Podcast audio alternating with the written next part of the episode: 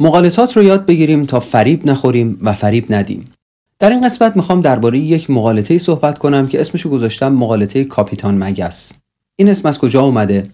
در مصنوی یه داستانی هست تصویرسازی هست از یک اولاغی که از یه جایی رد شده در اون مسیر ادرار کرده در اون ادراری که روی زمین جمع شده یه برگ کاهی افتاده و یه مگسی رفته و روی این برگ کاه نشسته. حالا این مگس یه نگاهی به اطراف خودش می‌کنه و میگه او اینجا دریاست این برگ کاه هم کشتیه منم مرد کشتیبان هستم. من شنیده بودم میگن کشتی و دریا همینو می‌گفتن. چه چیزی باعث میشه که مگس این رو باور کنه؟ باور کنی که اونجا دریاست باور کنی که برگ کاه کشتیه و باور کنی که خودش مرد کشتیبانه. مگس دوست داره این تصویر رو باور کنه و همین باعث میشه که این تصویر رو باور کنه.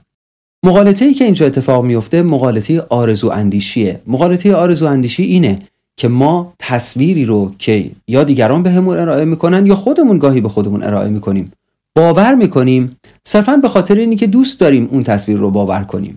استدلالی برای باور اون تصویر نداریم اما اون تصویر رو باور می‌کنیم چون تصویر آرزوهای ماست. شما تا حالا به چه مواردی از مغلطه آرزو اندیشی برخوردید؟ اون موارد رو با من و دیگران در قسمت کامنت مشترک کنید. تا قسمت بعد.